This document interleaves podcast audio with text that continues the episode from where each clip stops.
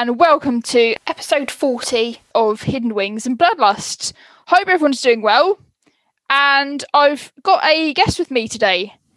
Now, usually, when I tell people, especially older people, about this podcast and about the topic, which is, of course, as you all know, ladybirds, a lot of people will bring up a year that has become quite famous in the history of ladybirds, and that is, of course, the year 1976. And today on the show, I've got a guest with me, CJ Romer. And CJ is a survivor of the great ladybird invasion of 1976. So, hello, how are you today? I'm okay. I'm obviously old enough to remember 1976. That dates me, doesn't it? So yeah, yeah. It was it was a really hot year. It really was. Mm. It's not one mm. that I'll ever forget. Anyway. So, do you want to tell? Uh, do you want to tell me uh, like a little bit about yourself and what you what you do? Okay. Um, well, I suppose I'm probably best known as a ghost hunter. I know that sounds ridiculous, but I have spent many many years um, investigating ghosts, hauntings, and apparitions from a scientific psychological viewpoint. And I'm the chairman of a group called ASSAP, a research group, the Association for Scientific Study of Anomalous Phenomena. www.assap.ac uh, that's dot ac.uk if anyone wants to look it up. But that's not why I'm here today. I'm here to talk about ladybirds. So, how can I? What would you like to know?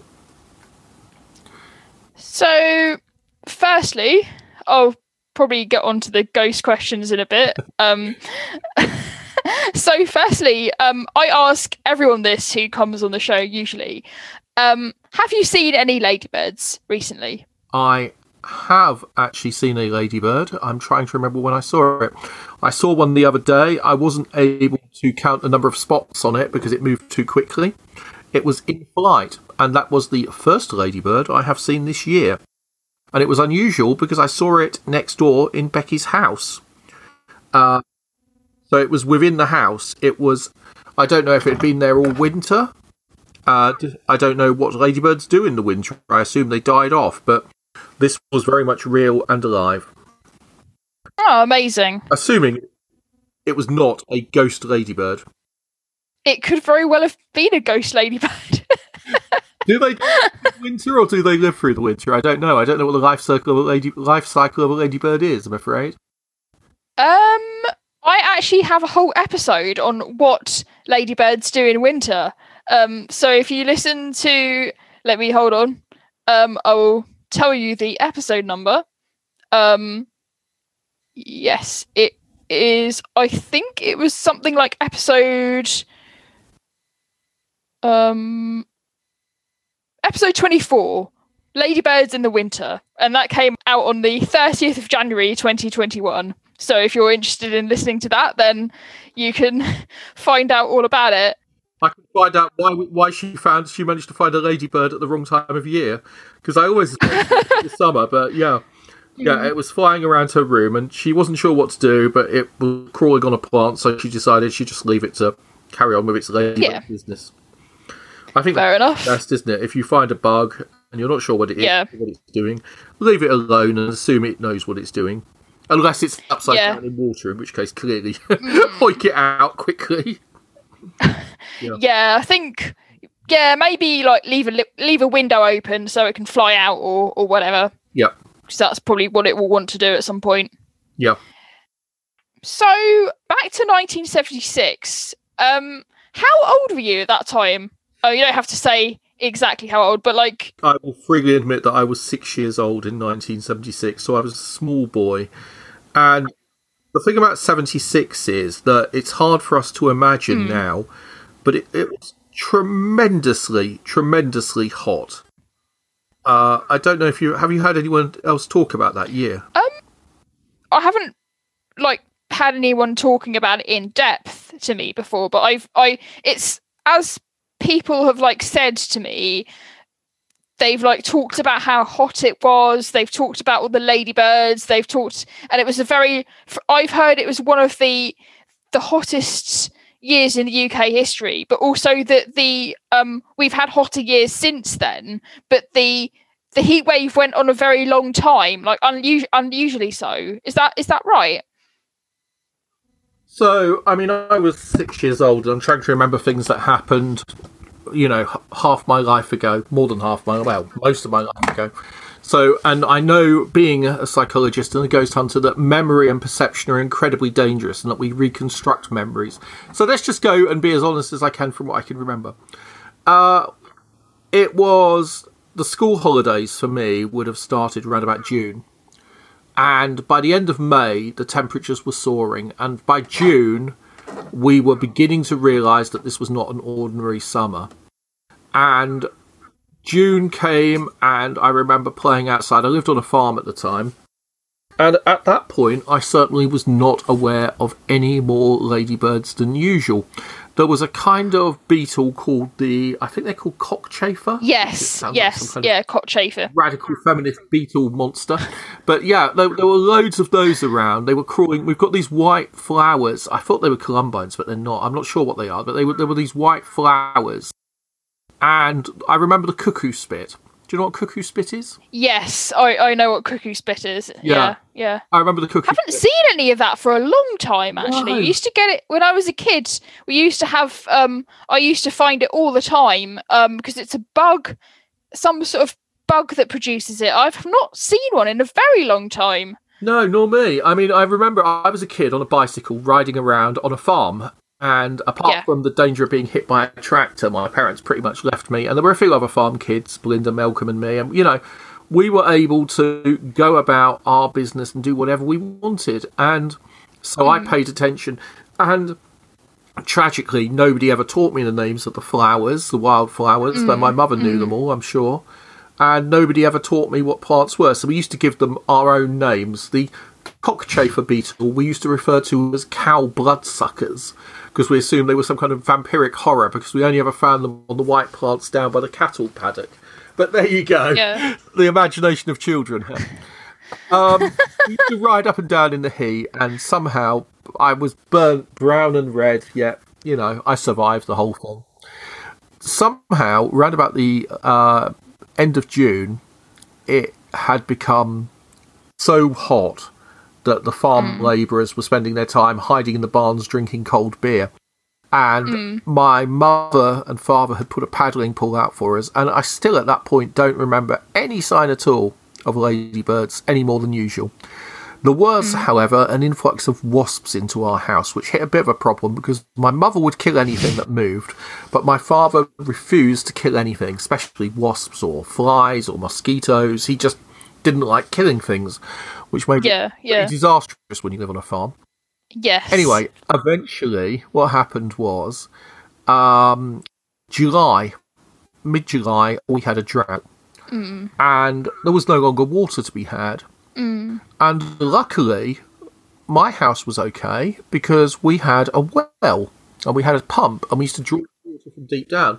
So we drank all the nitrates and poisoned ourselves, no doubt. But in Ingham, just down the road, the village, there was actually water rationing. There were no hose pipes, and it, you know we get that every summer now, don't we? But there was actually a danger that the reservoirs would not have enough water for the country. Mm. And the drought, the ground had cracked through the heat. It had dried up several inches down.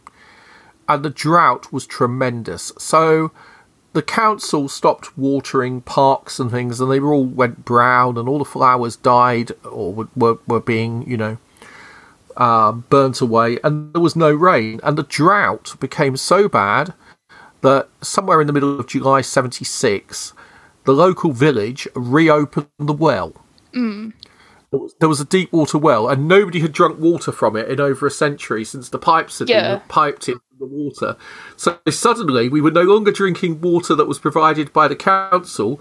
We were pulling buckets of water out of wells, and no one knew if it was safe to drink or not. But they bottled it and sold bottles of 1976 Ingham water. So that's the background. That's what was happening at the time.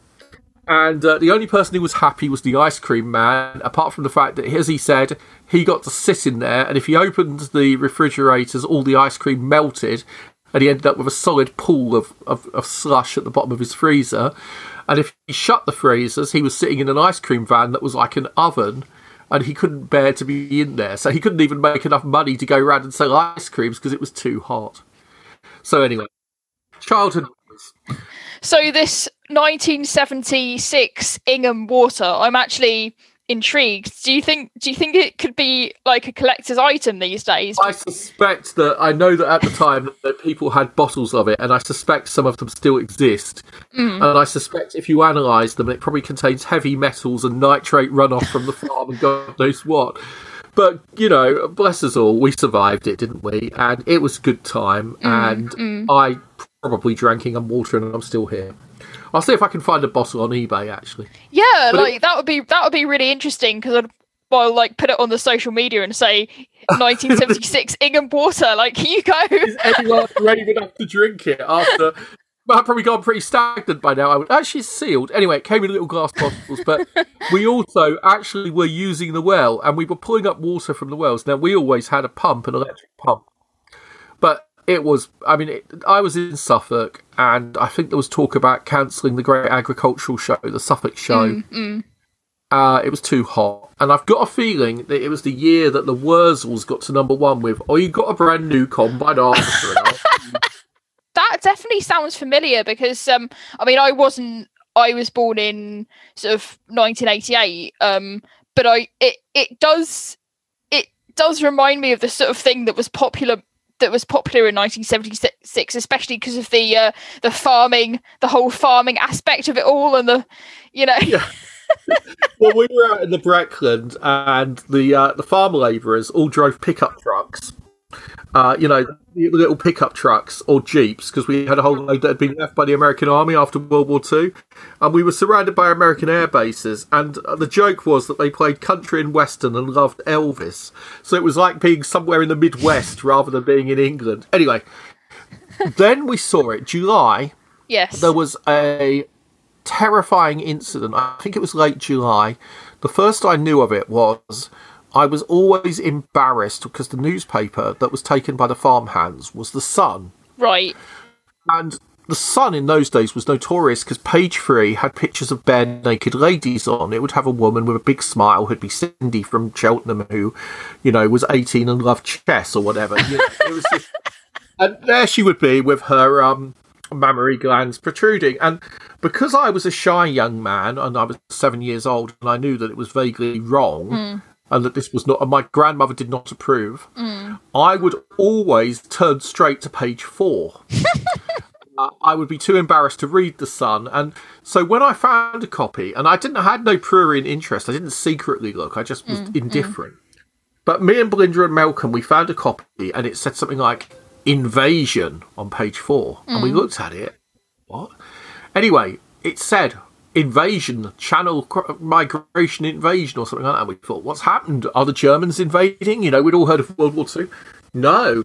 Seems that down somewhere like Eastbourne, I can't remember where it was. Again, I'm going from childhood memory, but somewhere on the south coast, the beaches were packed that day, and it was a lovely day when a herd of not good, honest British ladybirds, like on ladybird books, foreign, French, dodgy Frenchy ladybirds came flying across the channel.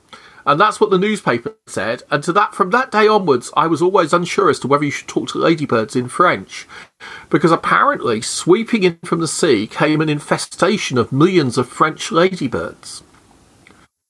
Oh, what a ridiculous concept! You know, nowadays I think that an English ladybird and a French ladybird are probably completely identical. yeah But at the time, the sun was, and the sun said there were scenes of horror as people ran in terror, shielding their ice creams, and a black blizzard of insects descended upon the beach.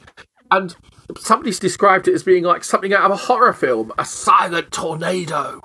Yeah, so that certainly sounds very, very like something that the Sun or the a certain genre of British newspaper definitely would. I'm going to have a look for it. I'm going to see if I can find it, and if I can, I, if I can find that very article, or indeed anything similar, I will I will send it to you and you can post it. But anyway, basically, we were sitting there in horror because it sounded like something from a horror movie, and this was mm. the time when there were horror movies like you know the Frogs, the slugs, the ants. Mm. You know, horror movies like that weren't being made, and the ladybirds. You know. Anyway, there's nothing more. There's nothing less terrifying than a ladybird, as far as I'm concerned. They're the most harmless little creatures, right up until the moment they bite you.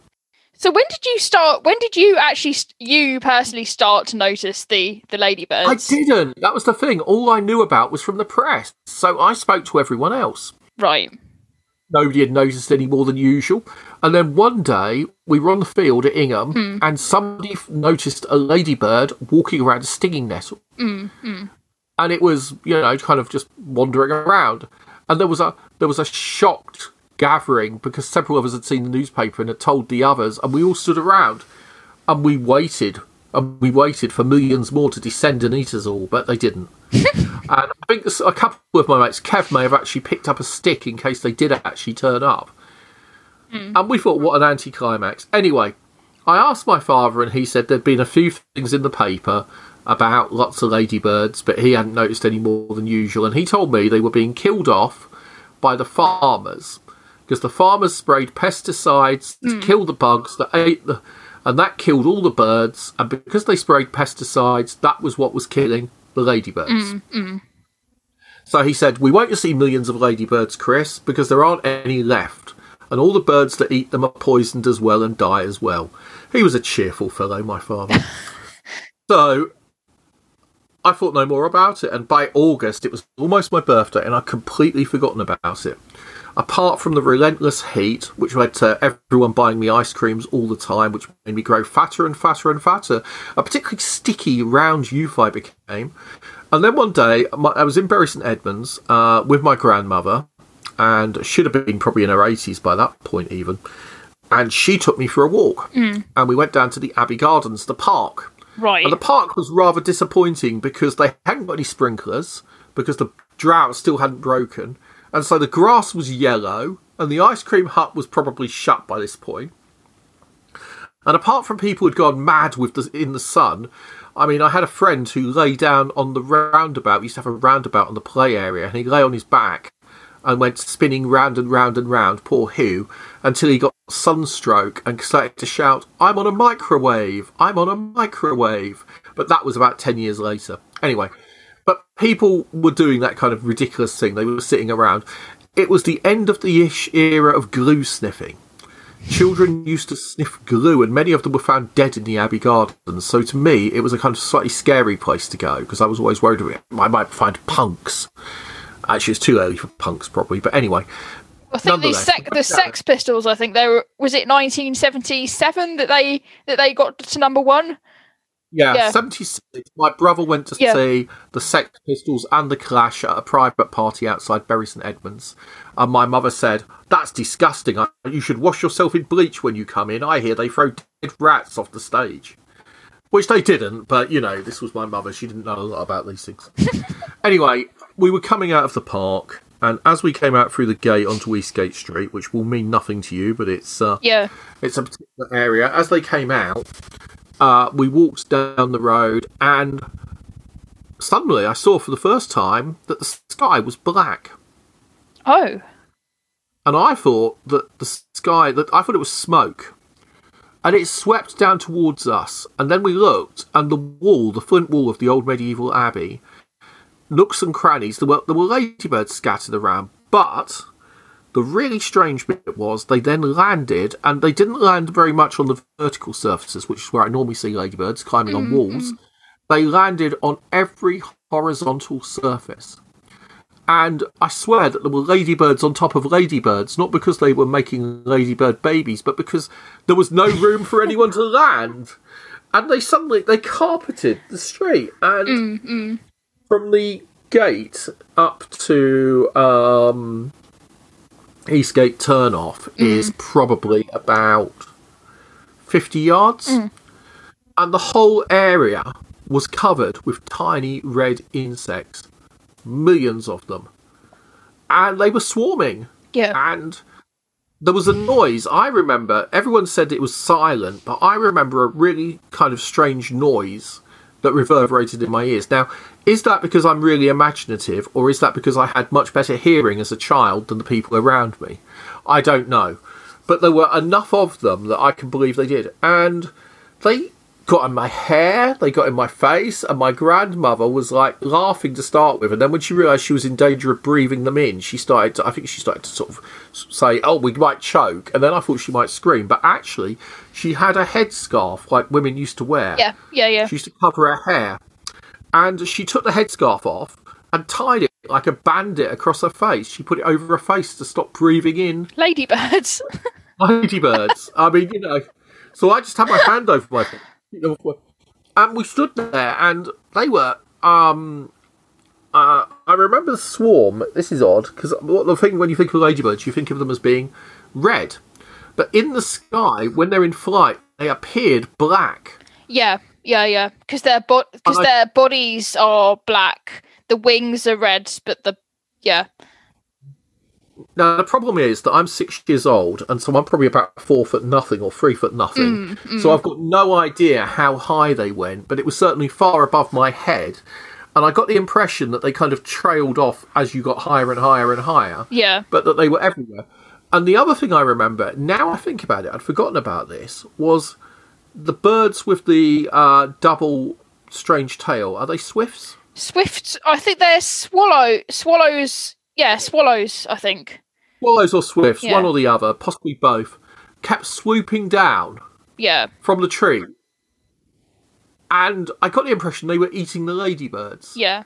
But they might have just been buzzing down. Do, do they eat ladybirds? No idea. They anyway, they they so it's complicated with birds because um birds which fly which spend a lot of time in the air like swallows and swifts which spend most of their lives um which spend most of their lives in the air will eat pretty much any flying insect um but Right. many many birds so sort of like robins blue tits and stuff won't won't eat them out of choice because um they're like they've got a bitter taste and I think if they eat them in like large quantities it can be it can be bad but um swallows and Well, swifts will will eat them with no with pretty much no ill effect as far as I know yeah, I mean, they weren't coming down near the ground. They were really high up, but you saw them, and I remember the tails. So, and I, the problem we had Hmm. was my grandmother did not want to step on them yeah yeah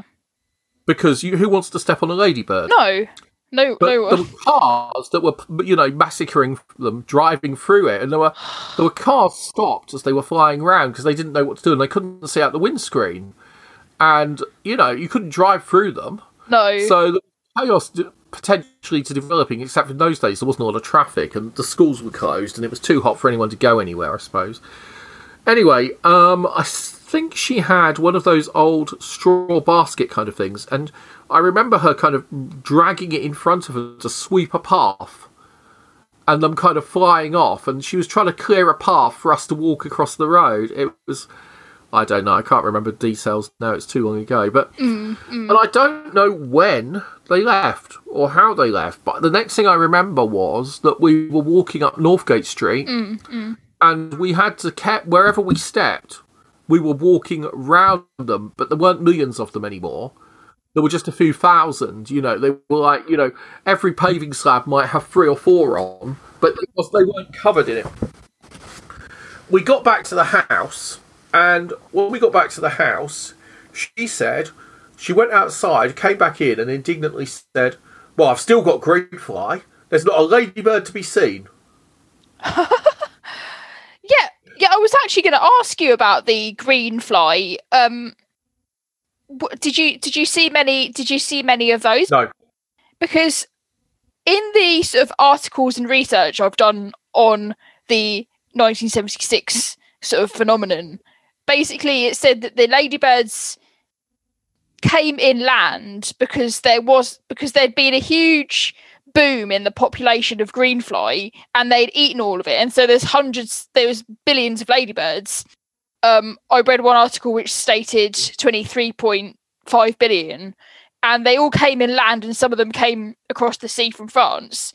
And um but basically they ate all of the greenfly so there wasn't so they didn't have any. So did you did you notice fewer green flies than usual, or more, or the same? No, I, I don't think I'd ever paid any attention to green fly. until my grandmother complained there were a couple left on her rose bush, despite the millions of ladybirds we'd seen. Oh, okay. What there were, what there were an awful lot of were little tiny black flies that Dad called midges. Do you know what I mean by midges? Yes, yes.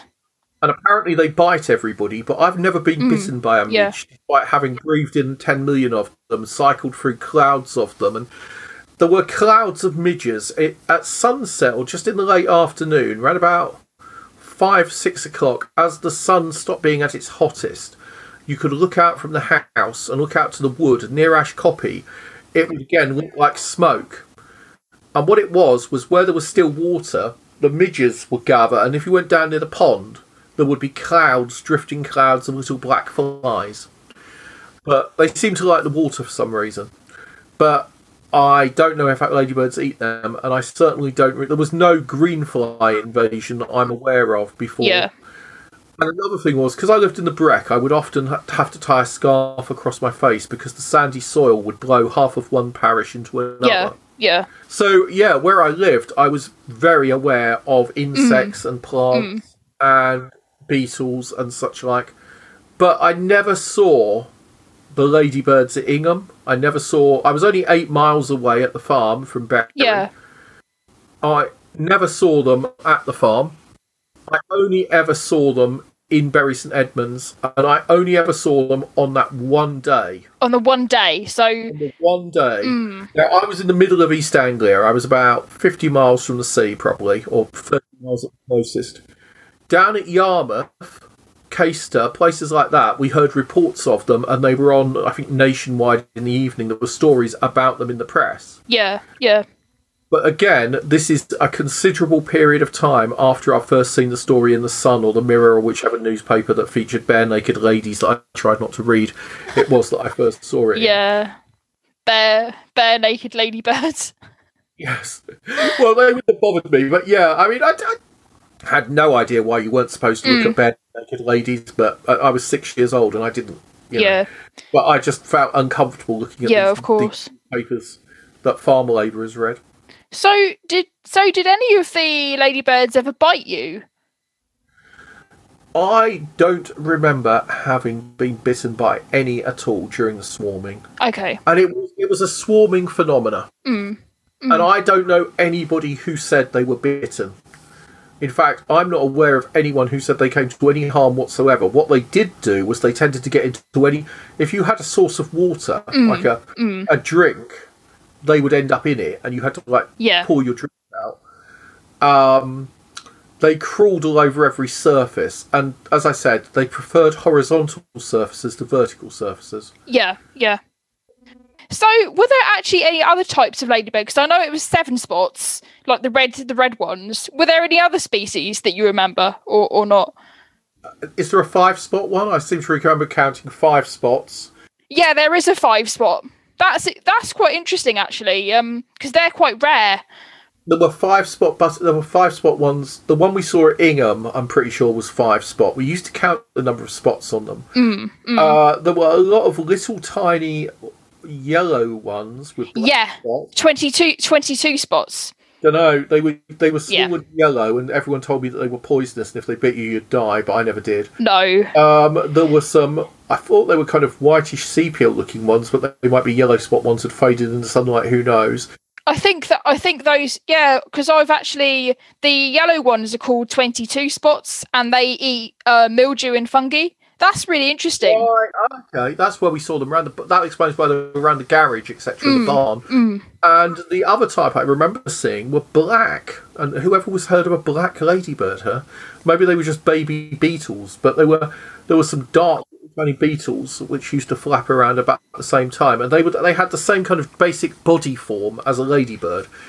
That sounds yeah yeah. Um, there's a lot. There's actually quite a few. There's a few black black ladybirds or black forms of Right, ladybirds. they looked like black ladybirds, Mm. and I remember them. Um, I seem to remember a kind of inverse ladybird that had like magenta or, or orangey spots on a black back.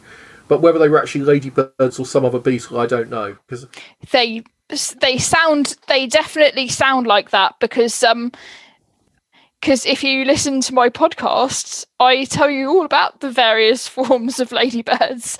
Um, but yeah, they they sound if they they they all of what you're describing like that they are all different types of ladybirds. The problem is that I'm trying to describe something that happened, you know, 20, 30, uh, oh, it's 34 years ago now, isn't it? Or more, more than that? No, it's way more than that. It's 24, 44 years Yeah. ago. There you go. So, 40 Yeah. years ago, a six year old child saw a strange event that affected him enough that I can recall it now, but my perception is Yeah. to a mixture of what actually happened and what I imagine happened as an old man thinking back on being a boy. But with that in mind, with that rather heavy caveat in mind, at least I sound like I'm making sense. And yeah, I mean the swarming behaviour. The thing that rem- that I remember is how regional it was, how local it was to like one mm, one street mm. corner, one area, Angel Hill, Angel Hill, Bury St Edmunds, and there must be photographs Okay. from the time because there were, you know, there were so many of them. And the mm. other thing was, if a ladybird was going to swarm somewhere, why wouldn't it swarm where there were actually the rose garden is on the other side of the Abbey Gardens, sort of two hundred yards. Yeah, yeah, Why yeah. would you? Why did they arrive on a stretch of tarmac street corner where there was not, you know, there was Yeah. no plant when they had the, the the big park, the which is a kind of flower garden on the other side of the wall? Makes no sense. how do you feel about ladybirds now because i've heard like some people who are who lived through the whole 1976 experience now kind of feel that ladybirds are a little bit scary to them and i just wondered like do, do you feel like that as well or No, uh, 76 did nothing to put me off ladybirds. I mean, I spent a lot of time trying to hoik them out of puddles on. I was only a little boy, and rescue them if they if I saw them in the water. You know, I spent a lot of time brushing the floor so that we didn't. Me and my grandmother, so we didn't walk on them. When it was carpeted, we were terrified of hurting them. You know, there was although people said it was horrific, it's it looked like the walls, it looked like the road was covered in blood. You know, it was that kind of redness, but it's not had a negative effect on me at all. And I regard ladybirds with affection. But also, there was a ladybird range of clothes for three to seven year olds, I think, when I was a boy. Uh, there was ladybird books, which, you know, and, you know, ladybirds have always been a positive kind of symbol for British children, haven't they? they have i i think so because i mean some people that i know kind of think like I and I've been really surprised that oh but oh yeah I, I was in 1976 and I'm scared of ladybirds now I was I was a bit surprised. I was a bit worried after I first read the press, but until I actually when I actually saw it myself, I wasn't worried. Um, the I mean, I remember all kinds of legends about you know different coloured ladybirds that were poisonous and would bite you and would you know, or would like would go into your ears and lay eggs and eat your brain and all these other ridiculous legends. And when we looked at the, I was looking at the newspaper clippings that I looked up, and you know, one of the things they were frightened about was that French ladybirds might bring rabies. And I was thinking, you know, how insane can you get? Even at the age of seven, I don't think I would have bought that, you know. But then again, yeah, I like ladybirds. I've got no problem with them at all. I like any. I mean, uh, Becky often takes the Mickey out of me because if I find after the binmen have been a in the summer a hmm. maggot crawling across the road, I will take him and put him back in the bins, or I will pick him up on a leaf and carry him and drop him where there's some carrion or something, because you hmm. know I can't harm even a maggot. Hmm. So well they all serve their their purpose don't they Exactly, and if if it if it rains, then I walk down the street and I notice there are snails in the road. I go out mm. into the road and pick them up and take them out of the road in case a car comes. You know, oh yeah I spend a lot of time hoiking worms into the soil again if I find one on the tarmac. yeah me too if I see a worm on the path and it's wriggling around then I'll like I'll pick it up Yeah. and poike it somewhere put it on the grass and stuff yeah, on the grass or in the ground. Yeah, I mean, you know, basically, I take the attitude that I I wouldn't want to be squashed by something. no no And no So yeah, I I regard things with as much respect as I can, and I try I try and avoid harming anything if I can do Yeah. it, which is it's difficult sometimes. You know, like when Mm. I have a particularly aggressive wasp in my bedroom. Absolutely, yeah, yeah. I had a bit of an aggressive situation yesterday with a wasp. Did I blat it? But, Yeah, but no, I'm, I'm one of those people who catches houseflies and puts them gently out of the window rather than hitting them with a newspaper like my mother. would. yeah, yeah. Same, same, exactly. Yeah. So I remember, like, um, you know, when I was a kid back in around 1994, there were.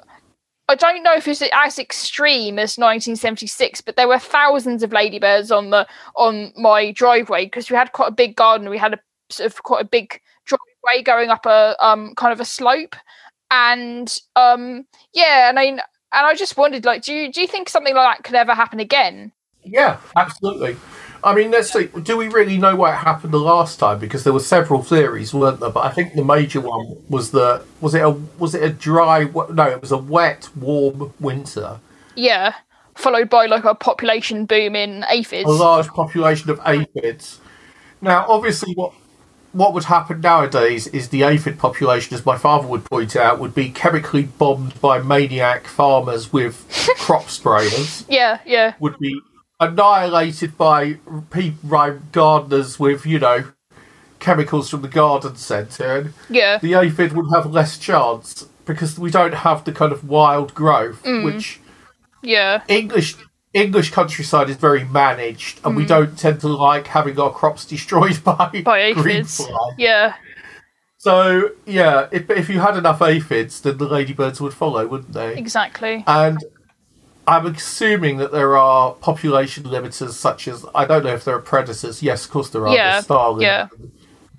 but there are also the temperature is probably you know a sudden frost. Mm-hmm. Could probably kill off some ladybirds or send them back into kind of sl- sleepy hibernation. Yeah, You sometimes find them.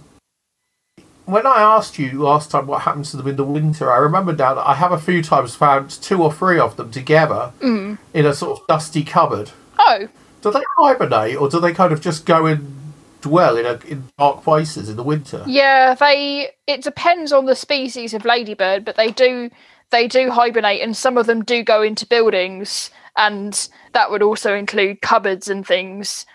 Oh, okay. Well, I just, as always, leave them to it. I assume they.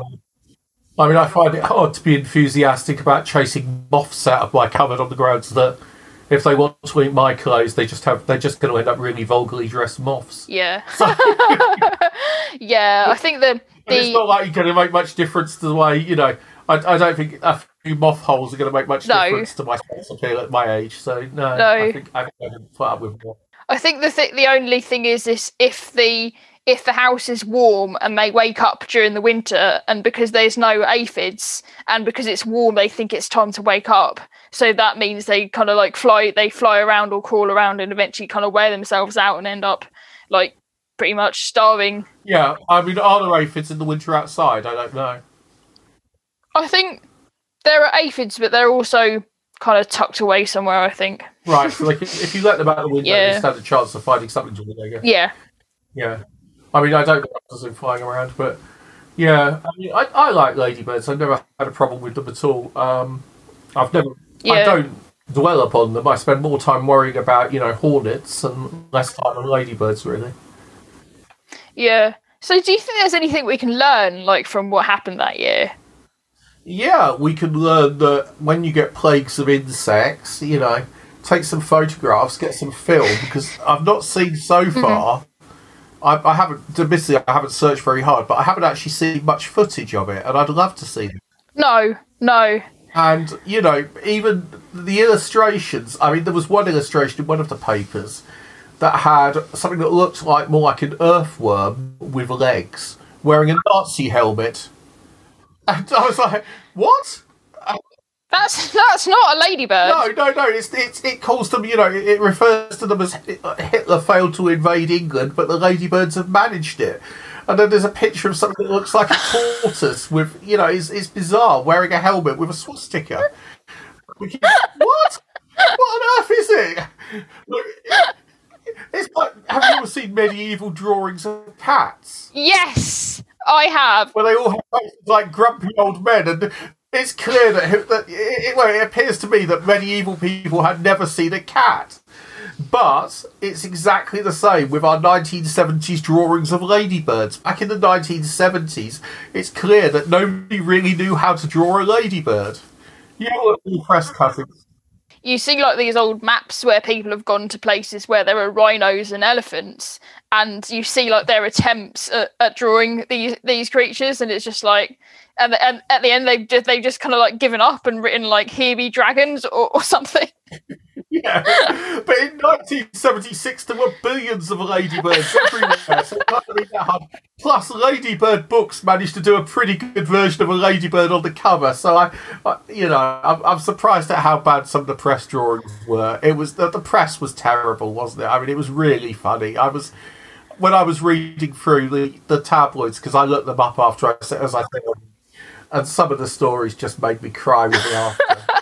also, I suppose the whole um you know, I mean, I think the the press seemed to love a good Ladybird story. There was that, you know, a few years ago there was one about like um like ladybirds with with STDs wow. and, and like all of the entomologists were like immediately pointing out no you cannot you you you cannot you cannot get an STD from a ladybird. Gonorrhea, STD, STD ladybirds flying. Up. Yeah, oh no, it's just, it's just wrong. It's just, I just don't, I can't. 94, it was 94 or 95 that we had an exceptionally hot, dry summer Yeah, again. yeah, yeah. Um, I was in Cheltenham that year, and it was so hot that we actually, I was living in a four floor flat, and we actually put about an inch of water in a paddling pool because we didn't have a garden. Yeah. And sat in our living room in a paddling pool, desperately hoping it wouldn't break and all the water would go, you know, into the flat below us. And it worked, it was fine. But then at the end of it, because we kept topping it up, we ended up with quite a lot of water in it. Mm. And we're sitting upstairs in the flat. I mean, it's amazing we didn't go through the floor and end up in the flat below, isn't it? And then we had to work out how to drain it. But anyway, yeah, there were a lot of butterflies that year. So Yeah, they- yeah, yeah, so not butterflies, uh, ladybirds. There were Yeah. butterflies as well, I'm sure, but ladybirds. yeah. I, I that's a But ninety four. I think was like probably a for me that was kind of much like how people would have thought of. Some people have thought in nineteen seventy six anyway. the thing was that it wasn't just the 76 you saw ladybirds all the time. they were as common as you know, any other year. In the summer, you see ladybirds if you know where to look for Yeah. them. But when you actually got into 76, into the actual. It, it's, it's the difference between um, the 11 people playing football on a field Yeah, and Wembley Stadium. You know, there's just like no a like a bloody pitch invasion. Pitch invasion. Yeah, it's just like suddenly it goes from one ladybird maybe every hour you notice if you're lucky, or one ladybird a day, to and here comes six million ladybirds sitting on my head, you know, or twelve million ladybirds coming over the hill right now. So you sort Yeah, yeah. I was also, I mean, you you mentioned like this is kind of a. I hope you don't mind me asking a question that wasn't in the the list, but I no, no, no, I feel free. I just talk nonsense anyway. So. so I mean, uh, as you're like a ghost hunter, um, do you think that? I mean, do you think that there there could ever be a way um to communicate with a ladybird, either living or dead? Um, right, okay. The problem we have is, yeah, I mean, I think you could probably write an AI that would that would work out somehow how ladybirds communicate, and that we could probably use and we could probably build an interface, couldn't we? The problem we'd have is that a ladybird's perception of the universe is almost incomprehensibly different to ours. I mean, I don't know what their sensory apparatus are Yeah, and I don't know what they care about. I don't know what. I mean, I'd like to think that they are conscious and so forth, and that they are, you know, they're capable of of experiencing joy mm, or mm. pleasure or. But I don't know if they are or not. I mean, I don't know. I don't know what you can do with the number of brain cells they have. yeah, yeah. However, I I don't think that you could say that ladybirds were any less than us. Mm-hmm. All creatures, every creature that exists has worth and value, does it not? Yeah, exactly. And if you believe, if you're religious and you believe that God created the mm-hmm. universe, then God creates every single ladybird. Yeah, exactly. in- Yeah. us. I don't see any reason why ladybirds can't possess an immortal soul, nor do I believe that the brain is necessarily the limit of consciousness. I mean, it's clear mm. the brain is involved in consciousness, mm. but then, you know, a radio set is involved in playing the top 30, mm, but it doesn't mean that, you know, that the signal, the station, that the bands are all in that, that little box. Just because our, our brain is involved in playing the signal that is us. Yeah. Or mediating that signal. And if you damage the radio, you stop hearing the charts. And if you develop Alzheimer's or a shot through the head, you, we cease to be or we, we change. But mm. that doesn't mean that we are the brain, we are the radio. So therefore, I'm not going to say that a ladybird's conscious experience is necessarily limited by the fact that it's got a tiny little head. Mm, mm. And what the inner life of ladybirds bit may be, whether they have dreams, aspirations, hopes, whether they live again or live beyond this life, whether they, why shouldn't they have an afterlife? And maybe in that afterlife, we we might be able to talk to them. But Yeah. people say I'm mad and a bit of a dreamer. But you know, actually, philosophically, I don't see any reason that ladybirds might not possess consciousness. Yeah. Yeah. And um, I would prefer not to harm one just in case. Yeah. I mean, you know, you can imagine it, can't you? You die, you pass into the next life, you discover that actually we were a minor species and that heaven is populated largely by ladybirds. Yeah. And then you meet the one that you walked on, that you stood on on Tuesday when you were a small child and you stamped on. And uh, the result is it comes at you with a nine, Uzi 9 millimeter. Yeah. I'm joking. But yeah, at the end of the day, you don't want to. Why harm anything? No, exactly. Exactly. But yeah. Could you have a ghost ladybird? Yes. Yeah. Yeah, because a ladybird is an animal. It possesses some degree of consciousness. If you have a ghost, if you would see a ghost of a highwayman on a horse, yeah, then firstly, there's the highwayman. Yeah. But his horse is also there, isn't it? Yeah. Yeah. Yeah. Yeah. So, uh, what about his hat? I mean, it's ridiculous to say that his hat has to possess a spirit, but his hat is still there. His hat's still there. His clothes are still there. The Exactly. rider, the bridle, and the uh, whatever he's walking with is is still there. Exactly. The, the set and setting as Tyrrell, GNM Tyrrell, the great psychical researcher, said that basically they are the set and setting for the ghost. And therefore, I mean, the only major problem with investigating ghostly ladybirds would be one of scale. yeah, because yeah, because you always you always hear about um, you know, I think one of the sort of scientific explanations I've heard for ghosts is that you know if some if if a sort of dramatic event happened, then like the energy gets left behind, and and you usually think you hear about that for like murders or or like if someone if someone Yeah. died in a castle then the ghost then the the energy is like said to be left behind or something but would that also apply to a ladybird yeah, I'm not. I'm not convinced by the recording. I don't know, but I mean, is it possible that you could see a cloud of ladybirds in the replay of '76? yeah yeah uh, you know, if somebody was traumatized by that, could Mm. they, in later life, while thinking about it, somehow evoke the spirit? So suddenly they had a ghostly plague of ladybirds. It would be, it would be like the Birds by Alfred Hitchcock, only the ladybirds. the ladybirds anyway, enough. This is getting very, very strange indeed. But I yeah have no problem at all with the notion that you could have a ghostly ladybird, just as I have no problem with the notion that you could have a ghostly cat, a ghostly dog, a ghostly horse, or a hmm. ghostly person. yeah um, yeah I don't tend to think in terms of reductionist views of recording energy patterns or anything like that. no There is a strong correlation between human remains and apparitions for some reason. Yeah. to me, though that would probably be controversial. And so, perhaps, perhaps we do see dead ladybirds flying around us. but how would you ever know? Yeah yeah Unless you happen to try and you know kill it again. it would case, you, probably be even probably be even worse if you tried to kill it again what would be even worse, of course, would be undead ladybirds. Oh yeah.